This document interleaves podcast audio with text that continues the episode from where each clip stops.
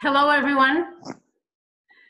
First of all, thank you all for being there. This is our very first climate talk here at Porto Protocol.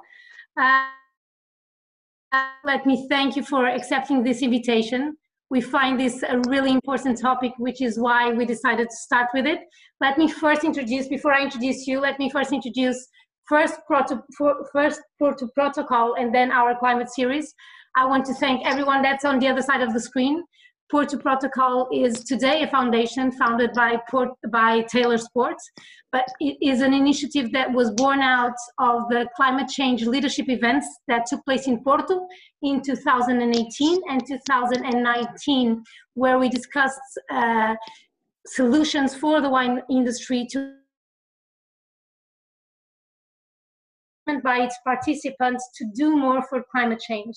Now, nowadays, as we speak, we count on hundreds of members from across the world and across the whole wine value chain to do more for climate change. So what we're trying to do is for you to share solutions, challenges, experiences, so we can build a collective and collaborative voice to respond in a much efficient and faster way to climate change.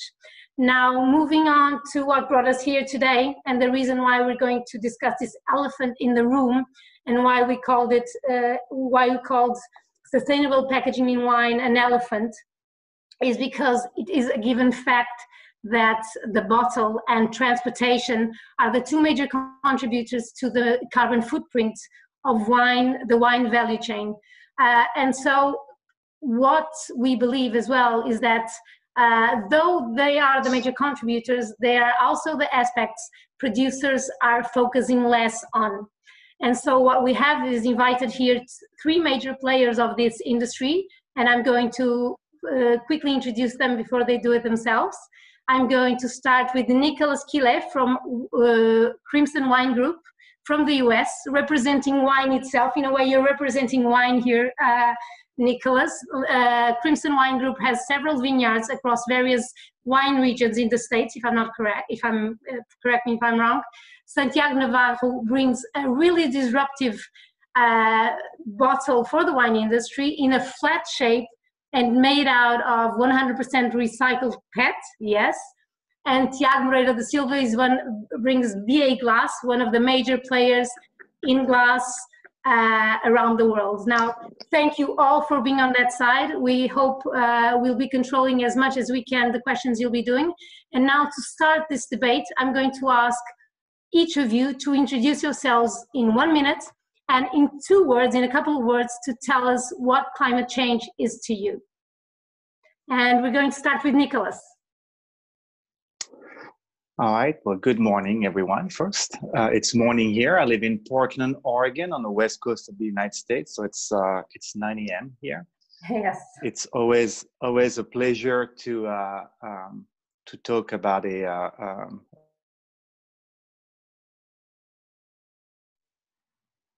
before I start to introduce myself, I want to say that I hope everyone out there is safe and healthy, um, and uh, um, and how much I love our wine industry. So I think about everybody in every corner of the world where you are, and how um, how difficult it is for many of us. So I my my thoughts to all of you and your families. Uh, I am the uh, uh chief winemaking uh, and operations officer here, so I'm in charge of production for the Crimson Wine Group. We manage uh, six wineries and the associated estate vineyards on the West Coast, uh, three wineries in California, one in Oregon, and two in Washington State. That's what I do. All right, thank you. Santiago? Hi, everyone. Uh, I'm Santiago from London. I'm the CEO and co-founder of Garçon Wines. And as Martha correctly um, introduced us, we're the inventors of a flat wine bottle. Um, so flat as a shape innovation to save space, uh, energy and weight. I'm sure we'll come back more to the material aspects later. Uh, we're a packaging company, uh, we're a startup, but we're well recognized across the world of wine for bringing what we consider to be the most significant or the most significant innovation in wine bottles in the last two centuries. Um, you asked the question, um, what is climate crisis? Um, what is climate change? It's actually not climate change anymore, it's climate crisis or climate emergency. Um, if your house is on fire, you don't behave like you're changing home. Uh, you panic and you act in a state of um, crisis or emergency. Our home is on fire, our planet is on fire. We must act like it's a climate crisis and emergency. And we'll come back to it further. We believe we should do that by slashing the biggest contributor to carbon footprint in the world of wine, and that is the production, movement, and recycling of round glass bottles. Thank you, Tiago. That was.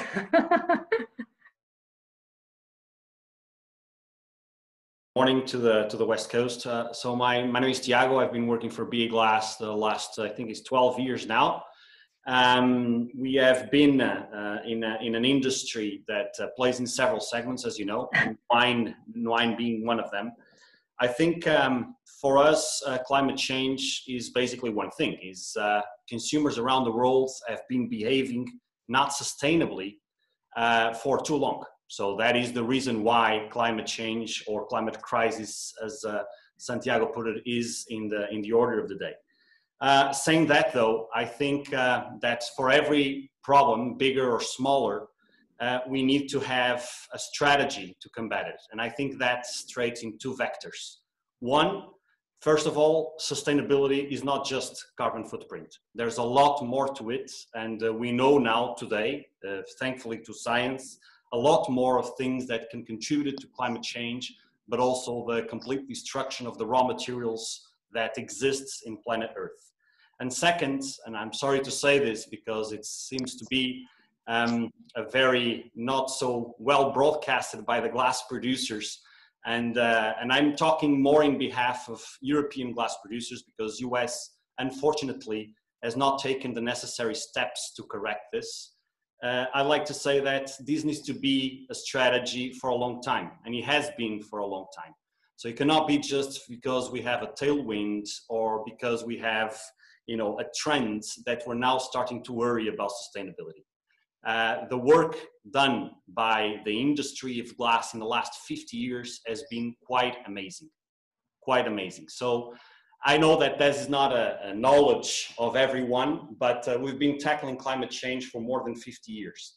Okay, but, um, you'll get there that's that. You'll you'll have the opportunity to talk about that.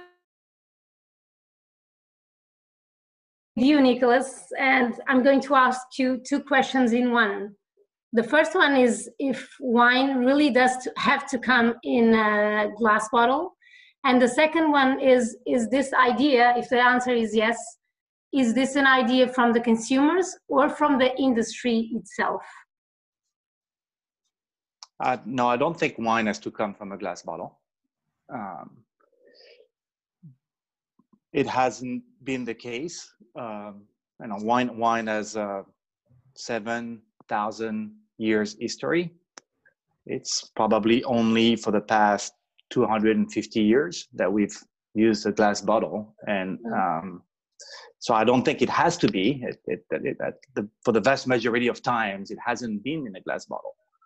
Um, what has changed though is that we we have two expectations today. The first one is we we have the wine travel long distances, uh, where possibly in the past it was drunk, locally.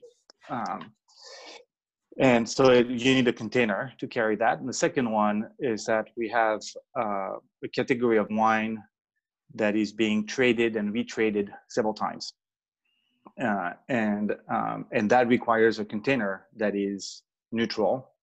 Uh, it can be traded, and when I say that, I'm thinking about uh, some of the greatest wine, or most expensive wine, at least, where you expect a uh, a lifespan of uh, several um, decades, sometime um, a hundred years or more, and that has to be uh, traded today in a glass bottle uh, because that's the only container that we know of that is able to uh, carry the wine for such a long time. But this represents a small fraction of what the wine industry is. Uh, the vast majority made to last for 100 years. Uh, and for those wines, uh, we could imagine different package packaging sources. Okay. you mentioned one thing. You mentioned that wine travels long distances. Um, but we'll get to that as well. Uh, but wine is not necessarily transported long distances in bottles, in glass bottles. In fact, we know yeah, nowadays correct. that that glass is transport that wine is transported in flexi tanks, for example. And there's more and more. Actually, I was reading an article from Jancis Robinson, and 40% of the wine that gets in the UK is through flexi tanks and not in the wine bottles. Yes, I think it's um, it would be quite an advancement if uh, in more places in the world than just the UK, which is a leader in uh, bottling, you know, on site in the country. Yeah, yeah. Um, beyond just sustainability uh, of cost, also. Yes. Uh, but uh, uh, I think it could be something that is a little bit more generalized. that we, for a certain class of wine, that a wine gets bulked into a country and bottled at destination rather than being, being bottled at the source. There are many other implications to that. Of course, there is labor, uh, labor that is trans, you know, that to be transferred from one country to another for the bottling.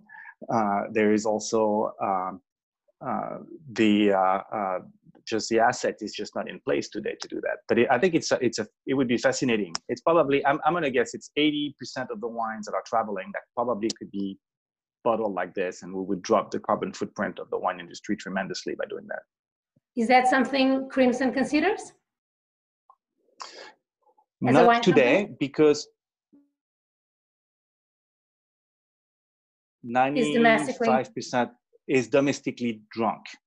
Okay. Uh, but I think for for producers that that are in countries that are mainly export driven, uh, I think it would be uh, um, it would be interesting to do that to look at this. Okay. Yeah, we'll definitely get back to that topic with one of the other uh, speakers. But regards regarding the, the the other question I did is this perception that wine you said no wine doesn't have to come in the glass, but uh, is it a generalized uh, perception of the wine industry or the wine consumers that it does? Or do you think that perception does not exist? I think it exists, but I think it's changing. Okay. I think there are there are younger consumers that are more receptive to different package types. Okay. And that are also very receptive to uh, an explanation of why that packaging might be better for the environment um, and and yeah so i think i think that perception is changing all right moving on to santiago and picking up from what uh, what nicholas was saying may i ask you when you're trying to convey your message in regards to the product you are putting in the market of a flat bottle made out of 100% recycled pet PET who is to that message? Is it the consumer or is it the industry, the wine industry? So it's hard, it's hard to tell, um, but before I answer that question on resistance, uh, let me add a couple of points, I think, to, first of all, what Tiago said when he um, spoke after me. Um, I agree that sustainability is not just eco-friendliness. And when we talk about sustainability, and it's something that's important to us from the financial and environmental cost savings that you achieve when you're able to pack bottles um, like books. Round when you put two circles next to each other, you lose all the space except for the area they touch.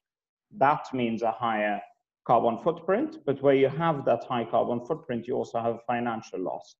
So, so thankfully, some of the items that Nicholas mentioned, including moving wine in bulk, um, is phenomenally important to cutting the carbon footprint. And organizations like WRAP in the UK have done very interesting studies to show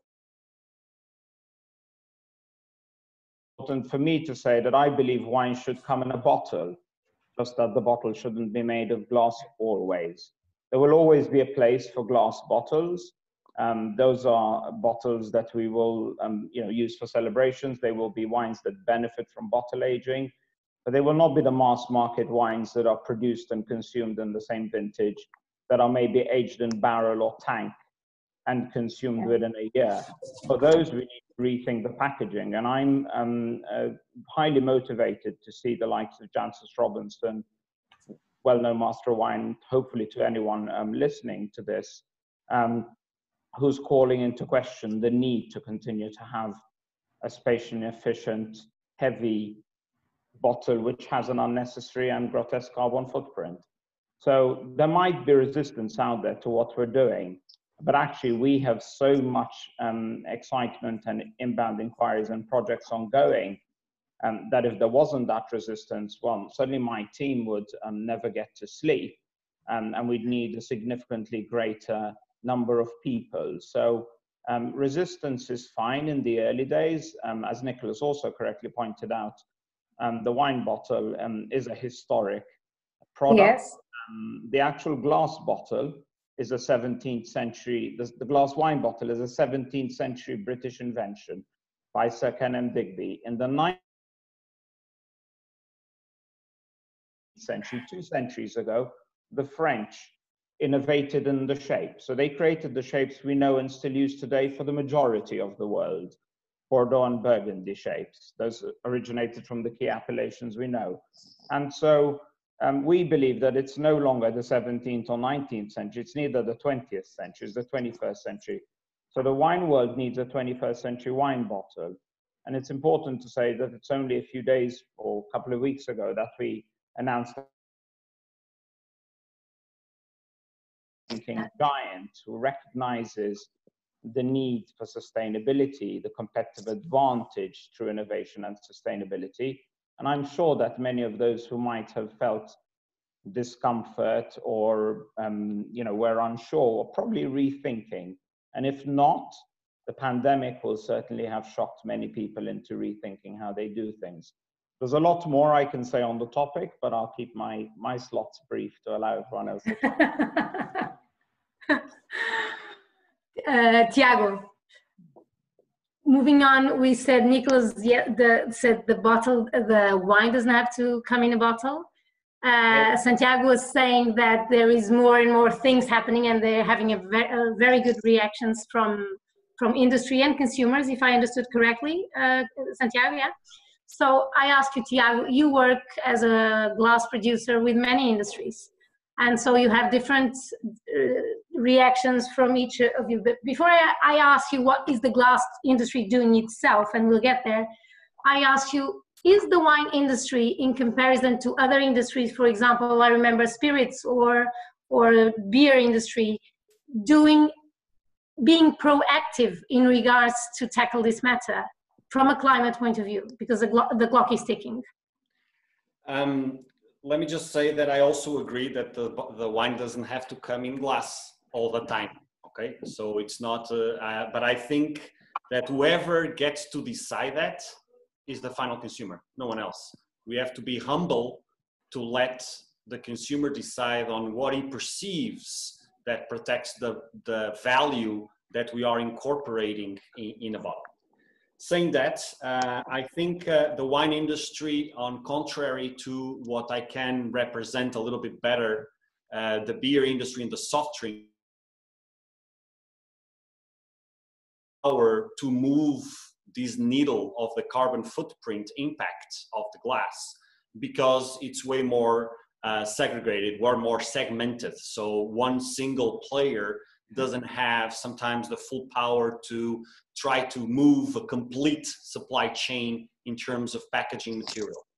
But uh, I think it can go alongside with these uh, with these industries. And uh, one of the things that, uh, for instance, the beer industry has done, because they have exactly the same worry, because we know consumer aspects regarding sustainability are changing.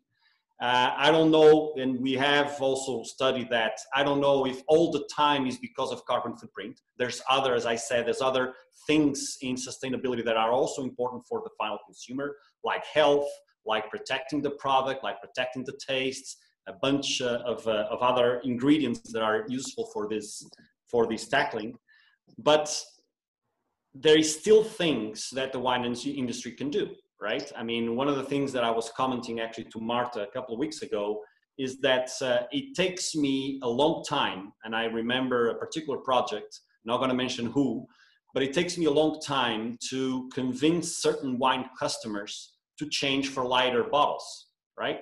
And there's two reasons for this. One, because there's an added value on high range price wines. And uh, the first guys to notice this actually was Coca-Cola. Coca-Cola took more than 20 years to lightweight their Contour iconic bottle because they knew that was significant aspects of uh, the price they could sell it at. But the second is that sometimes the weight is not in line with the price position of the bottle. So there's a lot of cases where wine producers are selling wine bottles in a supermarket very cheap using a very heavy bottle. And we're talking about differences between 20 to 30% in terms of weight. So there is something that we can do there. Of course, for us, we cannot ignore, and, uh, and I think the, the industry is a very old industry, as you said, uh, more than uh, actually glass was made even before that, but for wine from the 17th century or 18th century. But the industry has always cared about this because this was a financial issue. I mean, if you are energy dependent, you always have to care in spending less energy in terms of producing your product. And one of the things that actually tickled the change of the industry in terms of what will be the next bottle in, I would say, first we thought one year ago in the next 10 years, and now we know that it can be in the next five years, is that, as I don't know if you know, but we are, as a consortium, all glass in furnace that will reduce our emissions by 50%. And that is just the first stage to be completely CO2 free. So the industry is doing their job. Yes, you're right. In an emergency like this, uh, one year or two months would be even better. And we're obviously waiting for that. But uh, today, what we know is that that first furnace will come up in 2022, in two years' time. And there's a lot of learnings that we'll get from that. We will be put, uh, you know, the glass bottle because in Europe, the problem is more with transportation for export than actually the transportation to get to the client, uh, will put us in a, in a better position concerning this unique point of sustainability, which is carbon footprint.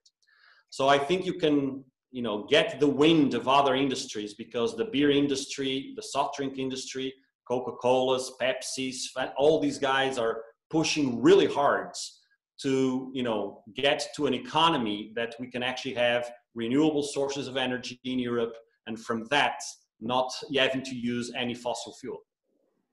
From a climate point of view, do you think that uh, 2025 is on time given the climate emergency we're in? Did the industry start to react in time from what for presume, presuming accepting that we are in a climate emergency? Marta, I think uh, I think uh, for the first time the industry.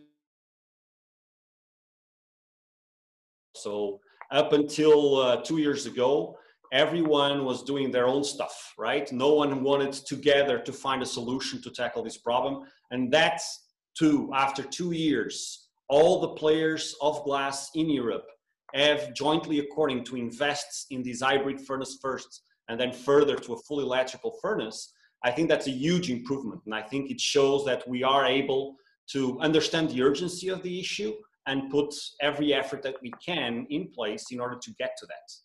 Second, and it's obvious, of course, it's not been obvious for all of us uh, right at once, but it's obvious that this is the only thing that uh, puts glass less competitive. The only one. All the others, uh, we have characteristics that no other material can offer. And therefore, I mean, we, we need to tackle that because we see a tendency on sustainability by the consumer.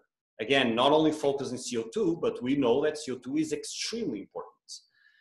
This is not done alone because, of course, if we do our job, and as I said, in the last 50 years, we reduce emissions significantly, the weight of the bottle significantly, a lot of things significantly. But if, for example, the energy policy of the European Union doesn't go along with this, then what we will do will be a drop in the ocean. So, and that is also also happening. bear In, in mind though, because um, this is becoming a little bit of a long monologue for glass. Let me just say that Right, fortunately for glass, um, when you're pitching glass against PET, whether it's virgin or recycled, it's like pis- pitching me against Usain Bolt for a 100 meter sprint. You start from a whole different level, and this is the issue. I'm very pleased to hear that you accept that there's a space for alternative material. I endorse your point that for certain wines that need the oxygen barrier, that we cannot use the existing materials out there. There are materials coming online that beat PET tenfold, that are a polymer with the lightweight nature of PET like PEF, but they're five, 10 years away.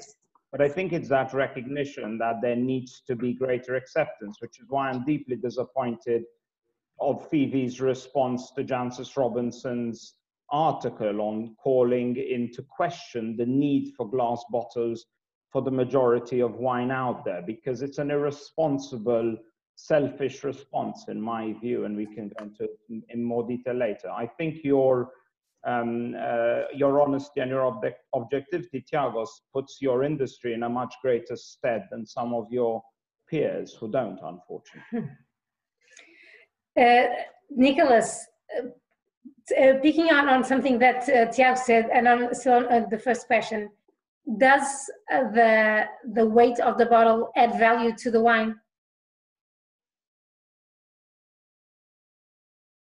asking me a lot of marketing questions, um, which uh, it's it's the in the wine business we have a lot of urban legends, and um, and the weight of the bottle is one of those urban legends, where Okay. um, we've been we've been told many times that uh, especially for high-end buyers they value a heavy bottle.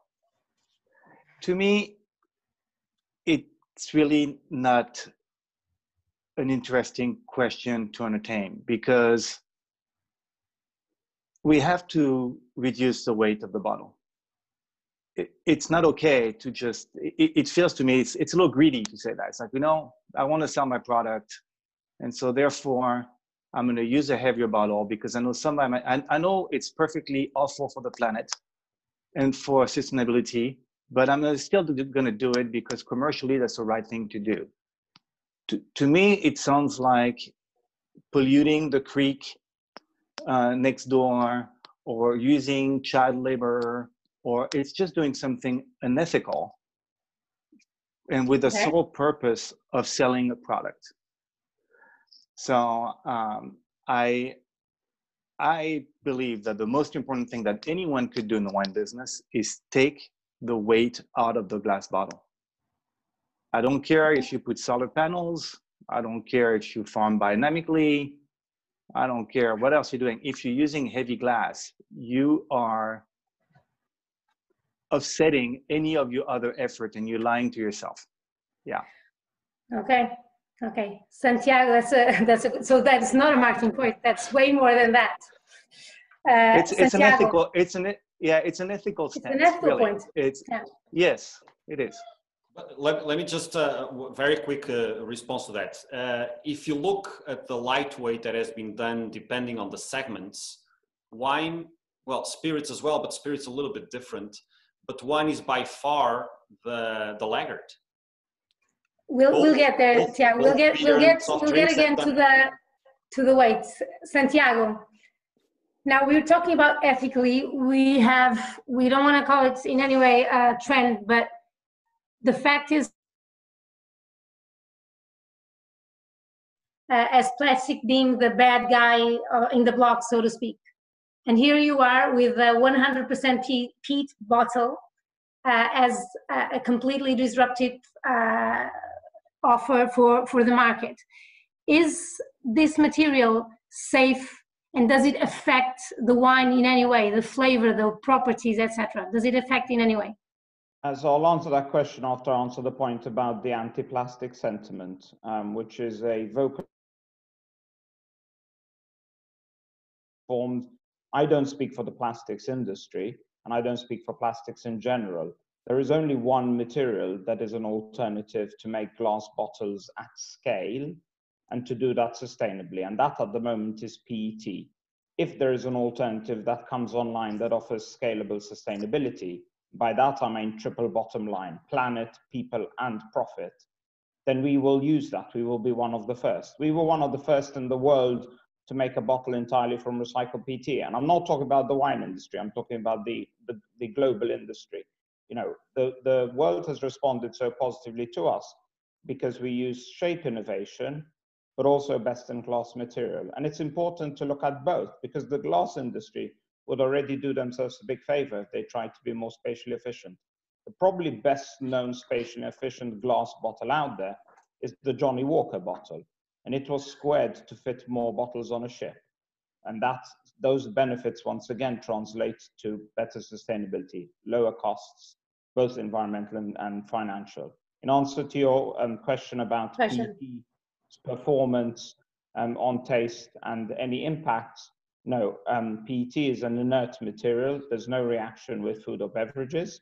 It is a moderate um, barrier to oxygen, and that's its um, uh, only Achilles heel, that it does let in oxygen over time. We treat our bottles with a barrier technology to give us at around the year to 18 months of shelf life subject to style of wine.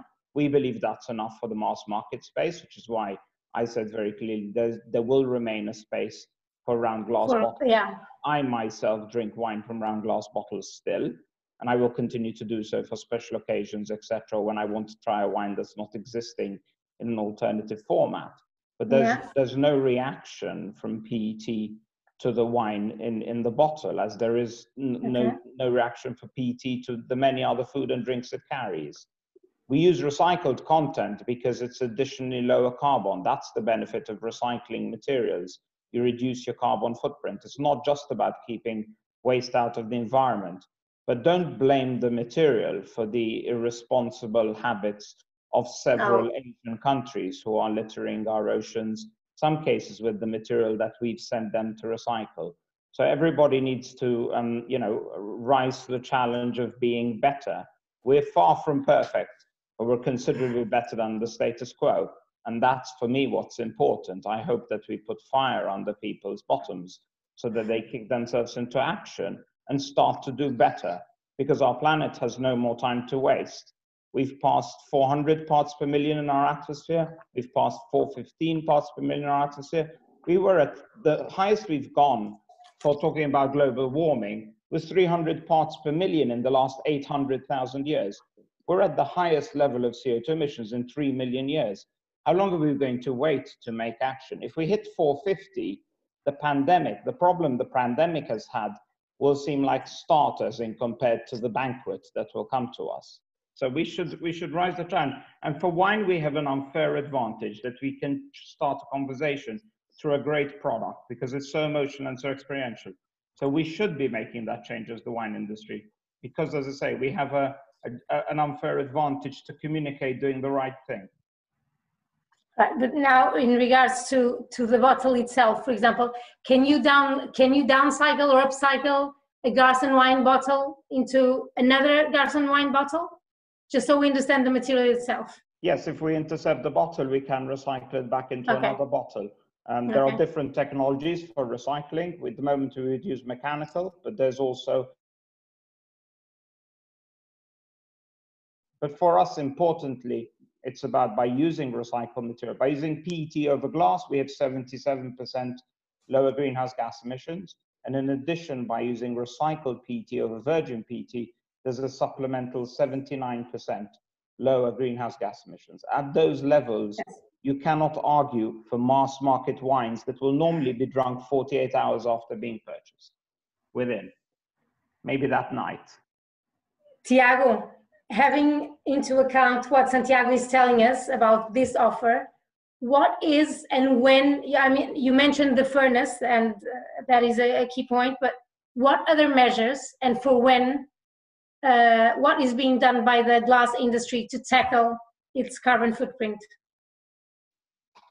No, on the on the on the perennial uh, let's say characteristic of a material i think there i mean i can i can state the obvious but uh, the advantage of glass has always been exactly that we can recycle as much as we want we don't lose anything But most important of all, which is actually coming to, to the stage at this point, is the recyclability of plastic materials and other types of materials, contrary to glass and metal, it's still in its very infancy. Okay, and but let's talk about glass. In this yeah, case, no, no, what is the glass industry doing? This is to the point. This is to the point, which means that the recycling today that exists, and only in Europe, because this is the place where, where we're staying, it covers already 75% of glass is recovered, which is something that no other material still can do, and people are used to do that. Of course, this is not enough. We want to reach 90%. And there's in place, again, uh, like uh, you know an association for all the producers all the treaters of um, of garbage or materials or recycling materials all the municipalities to be launched from june 30th in europe to reach the 90% recyclability until 2030 but the point here is very important when i was talking about all the other materials recyclability because the toxicology that we need to study on mechanical recyclability of the other materials is still unknown, is a new industry, as it was the plastics industry in the 50s. Contrary to what, uh, to what uh, Santiago said, plastic is not an inert material. Plastic prevents that uh, contamination, but has a migration. What plastic are you talking about, Tiago? Why don't you speak specific to the polymers? Because there's many complex polymers. So please course, speak to the polymer. I'm talking about PET. I'm not talking about any of the others. So please, if you can be specific, it would be. I will, I will be specific. The problem with recyclability is that you need to have only PET bottles to do that recycling. And that for the vast majority of population in Europe is still going to have to be in certain countries, some are more advanced than others, in certain countries will have to be a separation process that is very, very difficult.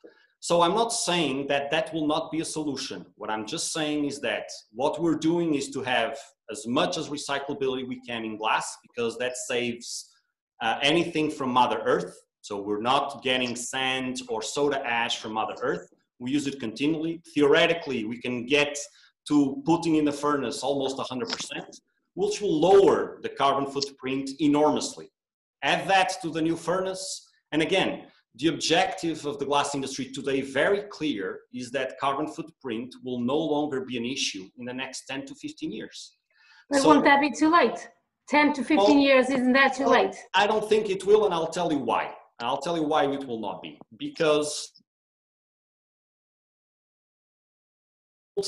is more of a problem than it is Europe, because as, as Santiago said, and very, very wisely, in Europe, we already have ways of behaving that are way more sustainability conscious than the rest of the world. But if we continue to drop our emissions as we are in the European Union, with all the other things that the governments are doing and industry is doing, together with this, it will be in time to do it. Because but yeah, let, you still haven't answered the question on what exactly is the glass industry. So I'm going to give Santiago the possibility also to to talk about this question of the difference between the various types of plastic and the ones you're using in particular. And then I'll go back to you so you can talk about when and when are we expecting measures, more measures, so you can talk to, uh, about them, about the glass industry. Santiago.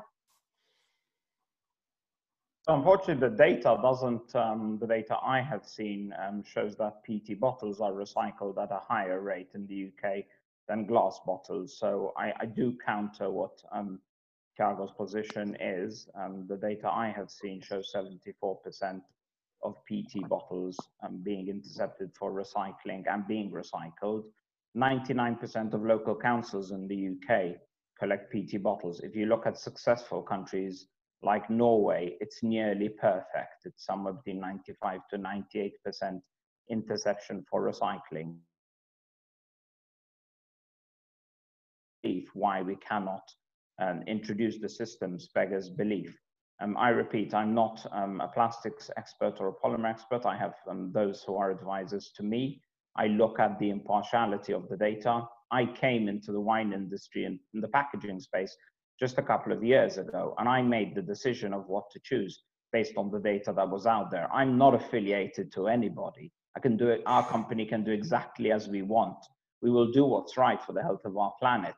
And at the moment, that is using recycled PET to create an attractive bottle that you can never lightweight a glass bottle to come even remotely close to it. Lightweighting a glass bottle is like putting shiny rims on a wheelie bin. It's just not going to make the wheelie bin look any better. And so, you know, as I say, I, I see the space for glass bottles. I wish there was more attempt in the glass industry to create beautiful decanters for in the house so that in packaging that was more low carbon footprint. And then the fancy heavy glass product can move from the dining table to the dishwasher, from the kitchen to the living room, carried by a person, you know, a better exercise, heavier product. Right. In the home looks amazing, you know, all the ornateness necessary. But when you have such complex supply chains, when you have wine being produced in Argentina and consumed in Shanghai, how on earth are we still using heavy glass bottles? Um, beggars belief. And, and I'm pretty clear that Greta Thunberg's generation, when they come of drinking age, will not drink wine from a heavy glass bottle because by then it will be evidently clear that it's got a grotesque and unnecessary carbon footprint. And don't take my word from it. Take uh, listen to what Jancis Robinson has to say, Andrew Jefford, and other leading experts in wine, who at the, at, at the end of the day are part of that heritage. For us, it was about creating a 21st to boxes or bags or putting it into cartons or cans. That lacks the emotional or the experiential. But a bottle that looks beautiful, but that has that sort of benefit, 87% lighter if you take comparison to a an average 500 gram wine bottle. Nicholas, we have, I'll go back to you, Tiago. We have wine and PET here. Uh, Nicholas, what are the types of materials would your company, for example, consider packaging wine in? I know you did a great job in terms of reducing the glass of your own bottle with a huge impact, but do you consider other materials? We do. Um, and yes, I think it's important not to, uh, to have the entire conversation only about the containers. Uh, there are other parts of the packaging. Maybe we'll get we'll get there. That's one of the questions I have for you. Don't worry. Uh, don't worry. we'll get there. We got uh, over packaging, namely. We'll we'll get there. So it's just not like a, a, boxing game uh, PET bottle against a glass bottle. Um, yes, there are other uh, material I would consider. So first, talking about Crimson, we we bottle wine or we package wine that retails for more than twenty six dollars a bottle on average. Yeah. So our, our price point is already uh, elevated uh, uh, versus uh, the average wine industry here. Um, that being said, um, we do have wines that sell for around fifteen dollars, um, and uh, uh, and for those one in particular, I think an alternative package uh, is is quite uh, is quite interesting. So the one the one that I've looked at, uh, and I'm always interested in looking at more, are anything that touches PET in general. Um, so PET is not only in bottles; it's also uh, in a bag in the box. Yeah. Um, uh, also, uh, um, looking at uh, Tetra Prisma, uh, the uh, yes. Uh, where you, you milk you milk shipping in bulk, such, such, like, such as uh, uh, stainless steel kegs, like the beer, uh, for on-premise or restaurant consumption, where the wine doesn't actually go into any package whatsoever, and it's a it's a package that can go back to the producer and be refilled again. So that's a very interesting package. We do actually a, a fair amount of uh, keg business ourselves uh, in the United States. Uh, we could also consider the aluminum can. I think it's an interesting package uh, to look at, and uh, uh, possibly the material called the Astra pouch, which is also a plastic and aluminum package. You might have seen it's like a little bag that you can carry. Yes, it's yes, yes. very very light package also they, they all have their advantages and issues uh, uh, from the oxygen permeability to the recyclability. Um, but all of those have something in common, which is the weight, which is really the main issue we have in the glass industry is the weight. Yeah, transportation cost and material cost. Yeah. Now, tell me one thing. You mentioned, and that's one of the questions I had to you for you. is there there are other uh, elements of the packaging that are also unsustainable for example when we talk about over packaging or when we talk about the embossing and the varnishes in a beautiful packaging that looks amazing on the shelf that occupies the double of space that it needs. Are those elements that you address as well? Much uh, because we use a, a paper label.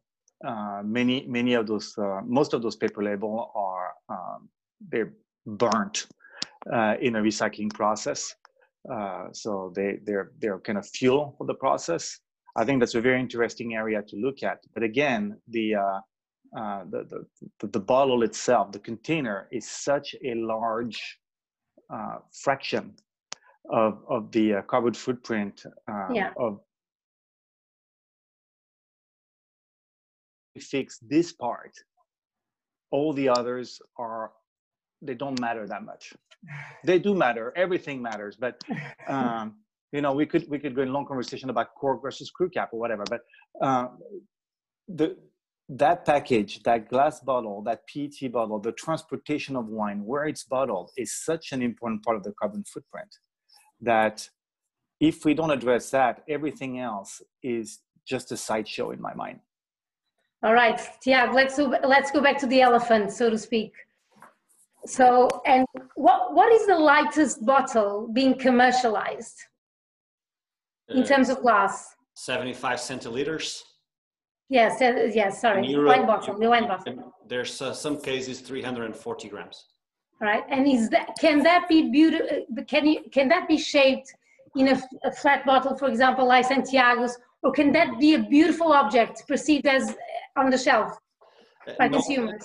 Only because of the height. So this is a Bordeaux bottle, and of course, if you want to lower the, the, the weight more, you have to lower the weight. I would say that in a normal uh, height that can look at the same, at least, or uh, be a little more elegant in the terms of a, a supermarket uh, shelf, it's the 300, uh, 300 millimeters high, which can be 370 grams as a, as a whole because I mean, if you is that the, the the weight will be a lot a lot higher. So yes, you can save on transportation, but you will not save at all in carbon footprint because you put a lot more weight that does not compensate the distribution.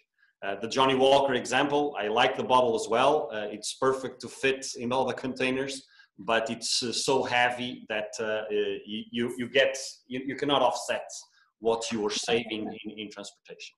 Uh, on the bulk wine, just one, one note. Fill a lot of bulk wine coming from US. Okay, so it's just it's not just the labor because German labor is actually more expensive than uh, much of other countries, but there are some initiatives as well of bringing bulk wine to Germany and fill it there because also a good market for it. Going back to the elephants and going to the previous question, what is the industry, glass industry, doing exactly besides the furnace to tackle this matter? Oh, and I mean, when again? Uh, so the, the, furnace is by far the most uh, disruptive innovation that was found in the next two yeah, in the last two years. I think it's uh, it's that is the main way because as Nicholas said, if we don't tackle that, investing significantly on renewable sources of energy. I mean, um, not, only BA, but solar panels, wind power. I mean, in everything we can to minimize the need of fossil fuel. Is 5 million euros things that, that financially but done not done for the glass industry, which is uh, alternatives to capture CO2 within the glass industry. Okay, so this will be a research project that I believe many will follow. The technology, so the, the builders of the machines and the processes to build bottles to make them lightweight with the same resistance. Some of the things are already there, and I think they need to be more applied to wine because in the beer industry, the job done was amazingly good Uh, but uh, all those guys are also building new machines with new processes that eventually will also help on that lightweight. But as I normally say, and as Nicholas said, I mean, yes, we can go 20% more, 30% more in lightweighting. Again, if we don't solve the source of energy issue and the CO2, then we will get nowhere. So I think uh, the, the, the motion is set. And uh, I, I, I mean, from what I've seen in the last six months, actually, the collaboration of all the research power that we might have in the industry is working in perfect harmony. So I'm really looking forward to it. Santiago, you you come from a material that has been. Uh, I mean, I mentioned it has. Uh, uh, you said it was a minor, but indeed, if you think of, uh, it, it's not judgment. Plastic is sometimes seen as a villain. I know. I think you mentioned uh, uh, some time ago, not some time ago, that you were partnering also with Ellen MacArthur, MacArthur Foundation. Yes, regarding this. Uh, yes, we've been invited to join the C100 network, which is yeah. the leading circular economy network, which will encourage yeah. us to be for significantly better than the status quo. The status quo to me is an average round glass bottle. All right, but looking at your material as well, what can what can make it even better from where you stand? From well, at the moment, it's the it's the interception of the bottles back into a closed loop system but even if we're not, and they are becoming other products in a recycling system, then we are still um, by miles better off. We've also developed the bottles specifically. This bottle packs in two directions so that we're cutting pretty much all the airspace in the case because that's also a significant issue. So there are many and it's probably too complex. I will draw to your attention that there are questions coming in on the chat feature, and I had seen someone ask, "Are you seeing these questions?" So I, uh, should, I should draw that to your attention as the hour comes to a close. I'm more than happy. Uh, sorry, sorry. Yes. To give question time, and and uh, please do so. Um, but whilst you um, work out the um, the question um, format, as I say, um, I'm I'm. Um, yes, one of the one of the questions is if the flat if the flat bottles are being reused. By Nicholas's positivity towards innovation, um, that's great. Um, so thank you. Are the flat bottles being reused? That's one of the questions, for example. Yeah, we're reused. Sound great, but it's not always great when you have to bring the bottles back for a long distance to wash them and prepare them to be refilled.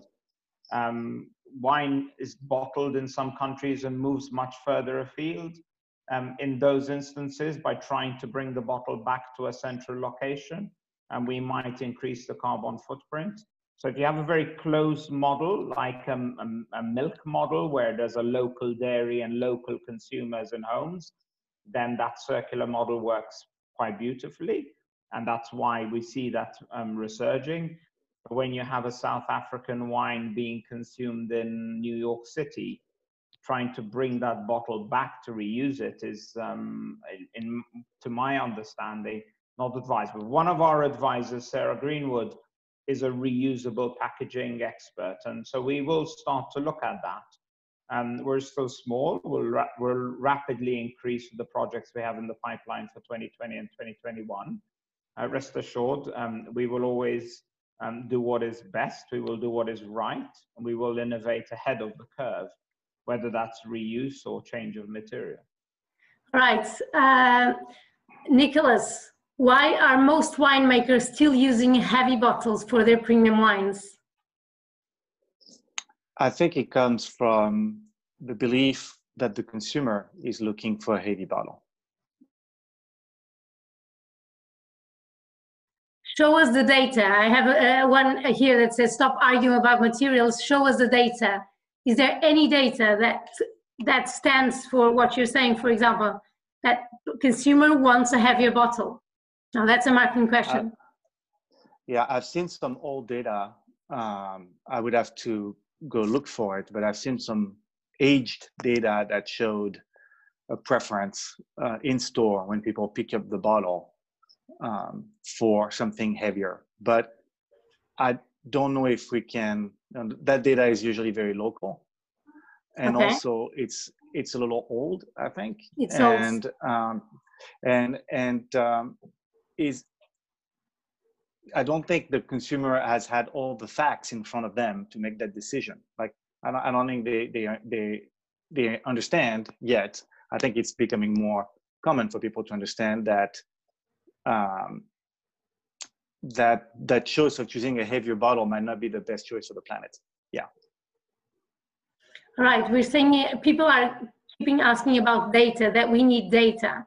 For example, I, do you I agree, have? I agree with Can I, can I add something to help on the lightweight? Um, Jackson Family Wines actually presented a case in the last climate change summit here in Porto mm-hmm. that they have tested exactly to lower the weight and still the evidence that I've seen that uh, it didn't matter on the choice for that price positioning. I don't remember the wine that it was now. Okay, because other studies we've seen, uh, you know, sometimes the weight is a is a is a brand activator. I did. I did. Uh, the data to, to, is old. To piggyback on Tiago, can, can I can I add one more thing yeah, about sure, what Tiago said? So even though I think the research, which would be nice to have, it would be um, it would be great to do. Though I think again it doesn't matter because we have to reduce that carbon footprint. But um, I've I have seen in switch that we've made or I've made in the past with multiple yes. brands that when we take the weight out of the glass, there hasn't been any negative impact on sales. So it's not a large survey across multi-continent, but at least on some brands that I've worked on, taking glass out has at this point never resulted in a drop in sale. Yeah, I should probably add that we keep on talking about the consumer, but there's so many consumers across the world of wine of so many different demographics in so many different countries of so many different ages. Are we talking about a pre-COVID world consumer, a post-COVID world consumer? I think things are, are so so much changing, and and on the point of data, there are lots of interesting studies. Jackson Family Wines have done California, Sustainable Wine Growers. You know, there's many. Contraitoro have put out studies in terms of the impact. You know, it pretty much they all say exactly the same thing that Nicholas said before. There is this one thing that we have to sort out, and that is the energy and, and so resulting carbon footprint from not just the production of the glass bottle. The furnace is a great initiative, we still have to move that bottle away from the furnace to get filled, to get moved to the consumer, to hopefully get recycled.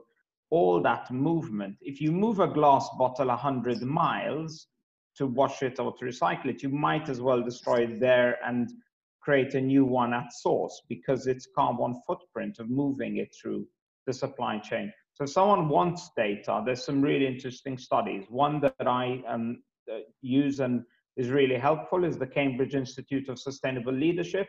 They have published several reports on sustainable packaging and also the material monopolies in the Nordics create LCAs looking across all the packaging across their, their, their stores. That's really impartial, objective, really helpful. Um, if anyone who's listening to this wants access to those links, we will more than happily provide them. Please uh, email myself or the team on hello at garconwines.com. We will provide you links for lots of enjoyable reading. But, but look at the studies, in my view, that come from independent um, specific companies that might have a, uh, a reason for uh, tweaking data, because that's the problem with LCAs. Um, so we have here more questions. For example, um, we're not talking about boxed wines. Nicholas, maybe you would be would like to say something about that boxed wines. And again, a lot on the consumer. Should we be educating the consumer? Are we educating the consumer as a wine industry? We're not. I think what we're telling the consumer actually is that uh, anything else than a glass bottle is cheap. Uh, and we are uh, telling that to the consumer by consistently uh, pricing, putting wine in those packaging that are at the entry level, and by um, charging a price for those wines that is low. So I think what we've been telling to the consumer for uh, decades is that if it doesn't come in a glass bottle, uh, it's not good wine. And so again, it starts in the industry, the perception, not in the consumer. And yet the, the, industry, the industry yes, knows yes. this, but it's not doing enough yet. That's a given yes. fact.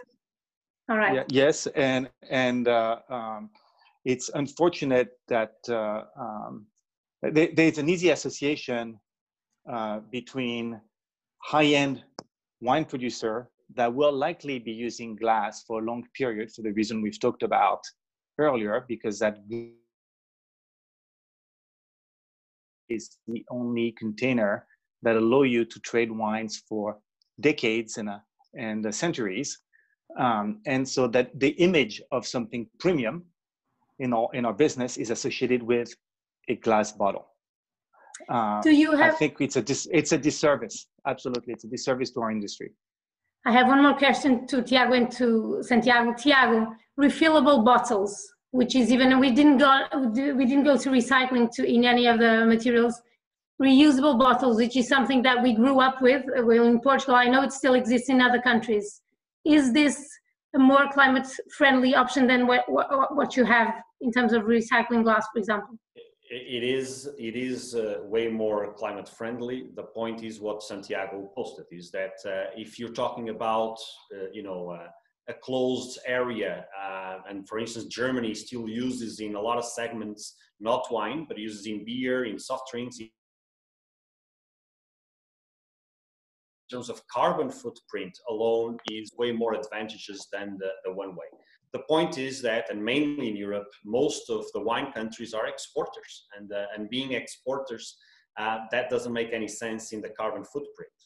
Uh, there is also another point, which is a marketing point, and the reason why uh, some of the countries in Europe still defend a lot the returnable system, because it's a protection system, and that has been uh, several times issued in the European Union because it doesn't allow any beer that wants to sell in Germany cannot sell, has to pay a lot more to put its brand and its bottle, being PET, being uh, being uh, being glass, than if it's not. So I mean, um, it is for a very local perspective, it can be a solution, uh, but then uh, for export, it's uh, it's no longer a solution. Furthermore, it has uh, also, in terms of innovation of brand or image or to a complete standard model of bottle and only use that. So, uh, okay. which I don't know if all the companies would like to do, but of course, it's uh, it's also to, to worry about. Right. On the point of data and on refillables, you need to reuse a glass bottle 20 times, 20 to zero, before it had the same carbon footprint as a PET bottle used once, as long as that bottle was made from 60% recycled content once again, after this um, talk, someone can reach out if they want, and I'll ping them the study that has that um, in it. So there is, I think, um, Tiago mentioned the space. If you're fortunate enough to live in a town that has a lot of wine producers, and you can, uh, you know, cycle to your local winery and get wine out of a out of a vat or something and fill it, then yes, maybe that's a great solution because you can then also wash that bottle much easier in a dishwasher at home. You couldn't do that with a PET bottle, it would lose its shape. I cannot cycle anywhere to fill my wine from a bottle. I, I drink wine from right across the world.